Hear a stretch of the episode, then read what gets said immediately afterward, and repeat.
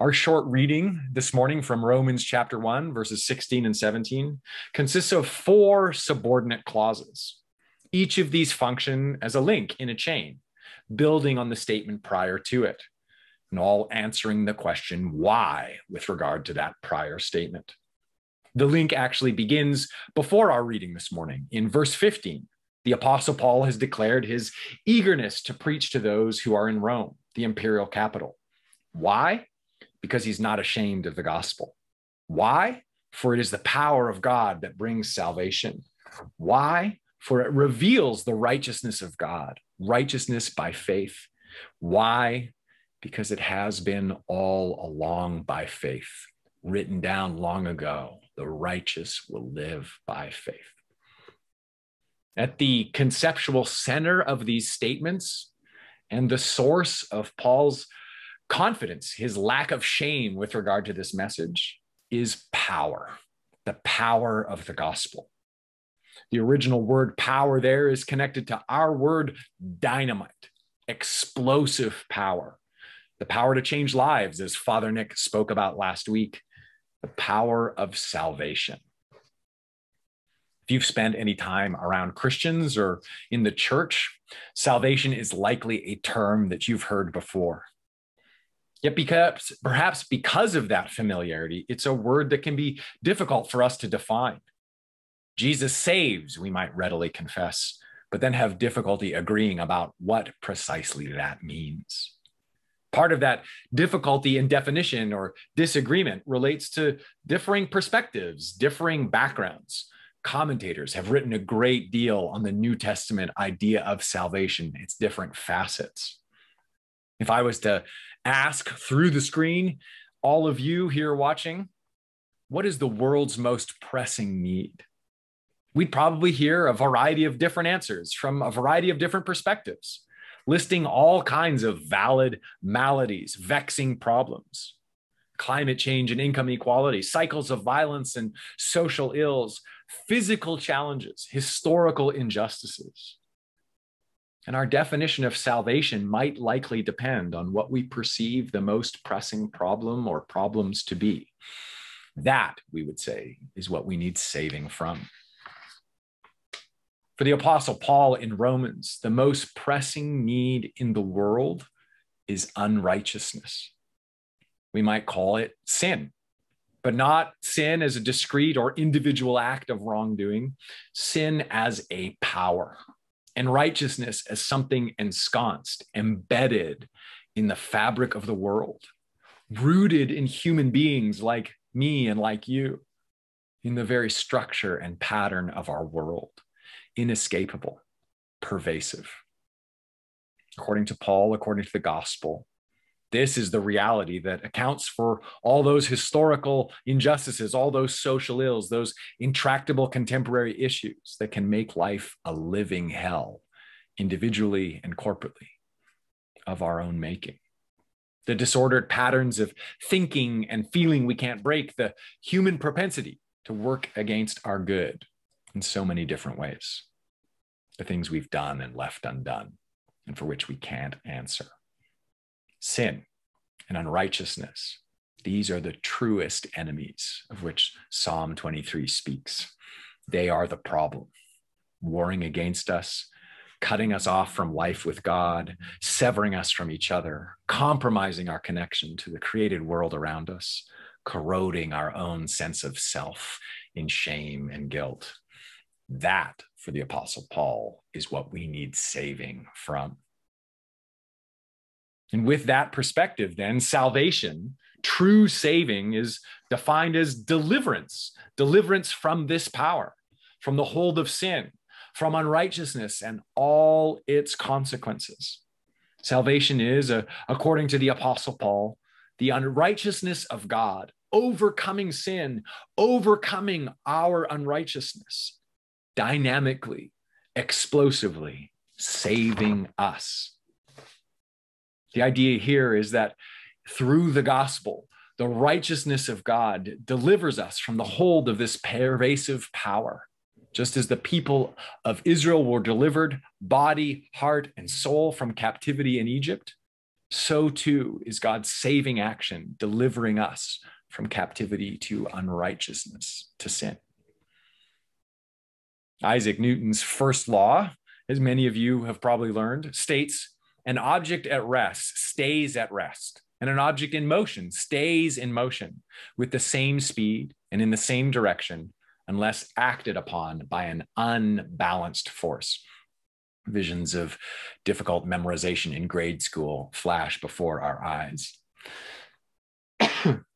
The idea of an unbalanced force there in Newton's law can get a little bit technical, but it's basically the notion that a force must overwhelm whatever power has put the object in motion or whatever force has put it in place, in a place of rest. It's called the law of inertia for this reason. The idea is that to make a change, to move something out of inertia, takes force, takes power. To move something deeply rooted, ensconced, embedded in us and in the world, takes incredible power, a great deal of force. According to Paul, this power is found in the gospel. In the gospel, there is the power to overcome the inertia of unrighteousness, the hold of sin. How does it do this? How is this dynamic power at work? By unveiling, by exposing, revealing the righteousness of God. That is the force, the powerful force at work against unrighteousness. As we look at the pressing needs in the world, in our own lives, this can feel like a puzzling non sequitur. Like if you were drowning and someone threw you a towel, it doesn't seem like it's going to help. It's not the right tool. But for Paul, the gospel of which he is unashamed is this explosive power, capable of breaking the hold of sin in human lives, capable of destroying pervasive unrighteousness, even in the very heart of the city, the very heart of the empire. One key element of this is to remember that the gospel is an announcement. It's a message, a declaration about God and about his action in the world. It's not a prescription or advice, a plan on how human beings can improve themselves over and against the effects of unrighteousness. It's a message, rather, communicating what God has done in Jesus Christ. As some have written, it's not a plan of improvement. It's an announcement about the raising of the dead. And just like the news went out this week throughout the United States, having this dramatic effect, this news about God and what he has done in the life, death, resurrection, and ascension of Jesus changes the fabric of life. It changes the world. When we hear of God being so faithful to his covenant promises that he sent his only son to die for us, when we learn about him gloriously raising Jesus to new life, to reign and rule with justice over all creation, when we receive the message that he has taken the righteousness of his son and set it over us, in us, graciously promising for us the same good end of Jesus' risen life. When we hear all that, we can't help but be changed. When these truths are laid hold of and believed, we can't help but live differently. Such is the power contained in the gospel message. There was a song decades ago by Ben Harper. It's eyes for the blind and legs for the lame. It's love for hate and pride for shame. That's the power of the gospel. That's the content of the power of the gospel. But an interesting aspect of what Paul is writing in our text this morning in Romans 1, 16 and 17, is that just as the content of the message has power, the message itself is said to have power. The declaration itself seems to have this force. That word revealing can have both the idea of disclosing, but also of bringing into existence. That is, the declaration brings into existence God's righteousness. This can be a subtle thing for us to distinguish, but we have some examples from life for this, the ways that messages carry with them power beyond the specific content. When someone important tells us that they love us, that content is meaningful, but the very act has power as well. It carries its own significance. That's why we remember the first time that we might have said those words, or someone important, the first time they might have said them to us. There's power in the statement. It changes things. With the events of this week regarding the trial of George Floyd's killer, the message guilty went out across the nation and had this dramatic effect, the content of it. But the words themselves in the context of that courtroom rendered a verdict. In the words, there was power over the life of the accused. Words like these in academic circles are sometimes referred to as speech acts, messages that accomplish something, that are actions more than just delivering content. The gospel, according to Paul here, functions similarly. Declaring who God is and what he's done in Jesus does something. It has force, it has power, it changes things. How could it be in any other way? It is the word of God. When the gospel is preached, the human agent, Paul would say, I suspect, is not the primary preacher. He himself describes how he has received the gospel. Rather than the human preacher being primary, it is the God who the gospel is about, who initiates this word, who is the primary preacher. And when God speaks, things happen. Let there be light. Stand up and walk. Lazarus, come forth. You see, the gospel delivers content about the justice of God, about his attributes and qualities. And it also makes manifest his right working in the world. It calls into existence his righteousness in the world. Just like saying, I love you for the first time changes the tenor of a relationship, declaring the truth about Jesus Christ, announcing who he is and all that he has done changes the atmosphere. It's an act of declaring these truths that manifests the power of God. The word of God, the gospel message, does not return void. And the gospel of Jesus Christ is communicated. Hell, sin, and the powers of this world are dislodged. They shake. This reality is why Paul is unashamed, even at the heart of the empire. For all its sophistication, for all its intractable problems, for all the captivity to sin, the deeply ensconced in righteousness that it represents, there is power, the power to save in these words.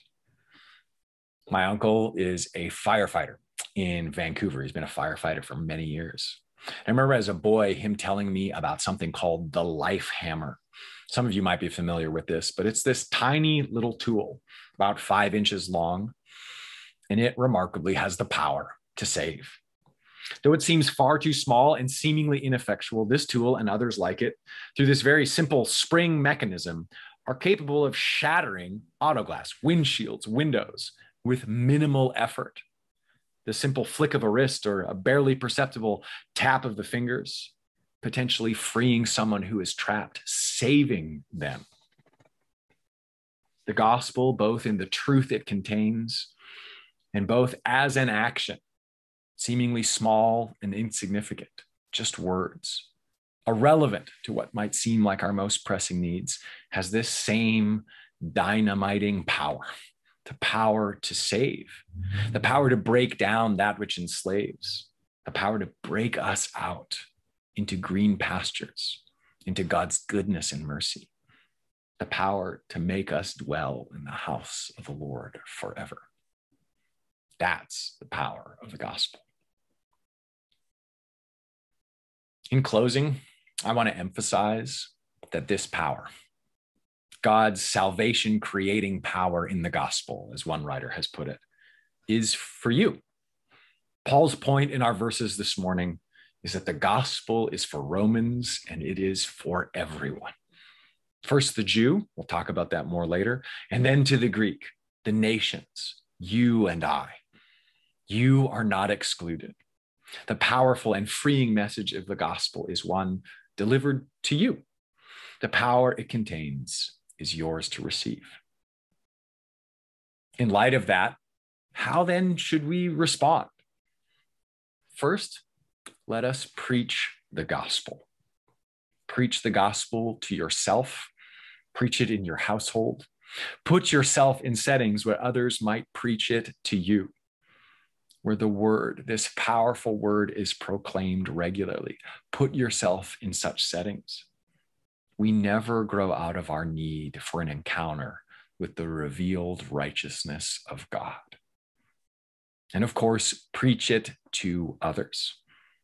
Paul's conviction is that Rome, the greatest city at the center of the world, needs to hear the gospel, needs the power of the gospel.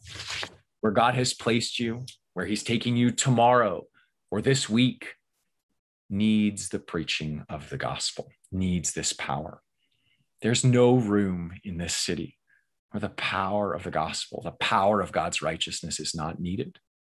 There's no situation where it should not be revealed, and where it is revealed that it cannot dislodge and overcome the power of sin and unrighteousness.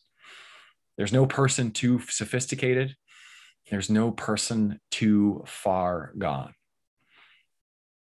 Shortly after the verdict was rendered this week, the hashtag rot in hell began to trend on social media with reference to George Floyd's killer, an expression of anger, anger at what had been done, anger at the power of sin and unrighteousness, unchecked and on display.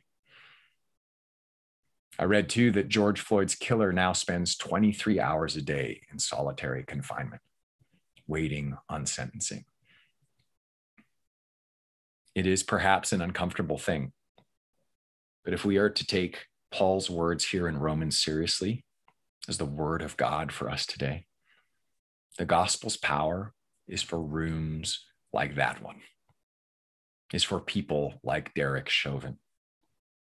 As enmeshed as he might be in a hell of his own making, as enmeshed as he might be in a hell wrought by the powers of sin and righteousness, to those very depths, the gospel can, the gospel must be proclaimed, that the righteousness of God might be made manifest and the powers of hell be broken in that cell and in the cells of our own making. Let us be a people who preach the gospel. The second response is to have faith. The gospel is the power of salvation for everyone who believes. The righteous will live by faith. So says Paul, so say the prophets. Put your trust in the truth that because of Jesus, God's righteousness is now at work in the world, available to you and winning the day, bearing fruit 60, 90, 100-fold. Set your confidence there and live accordingly. As an act of will today, put your trust in Jesus, in who he is and what he's done. Make him and his completed work the basis of your life. Faith here, in the idea of Paul, is more than a one-time act or merely this cognitive action. Think of it less as like agreeing to the precepts of a specific argument, though that's important, but more like responding to a person in trust, responding to the person of Jesus, the embodiment of God's righteousness, the one to whom the gospel refers. Faith, trust, allegiance to him. These are the naturally occurring reactions to seeing Jesus clearly in the words of the gospel. Just like baking soda, when it comes in contact with vinegar, naturally produces carbon dioxide. The human person brought into contact with Jesus through the gospel, seeing him rightly, produces faith. It's a natural occurring reaction to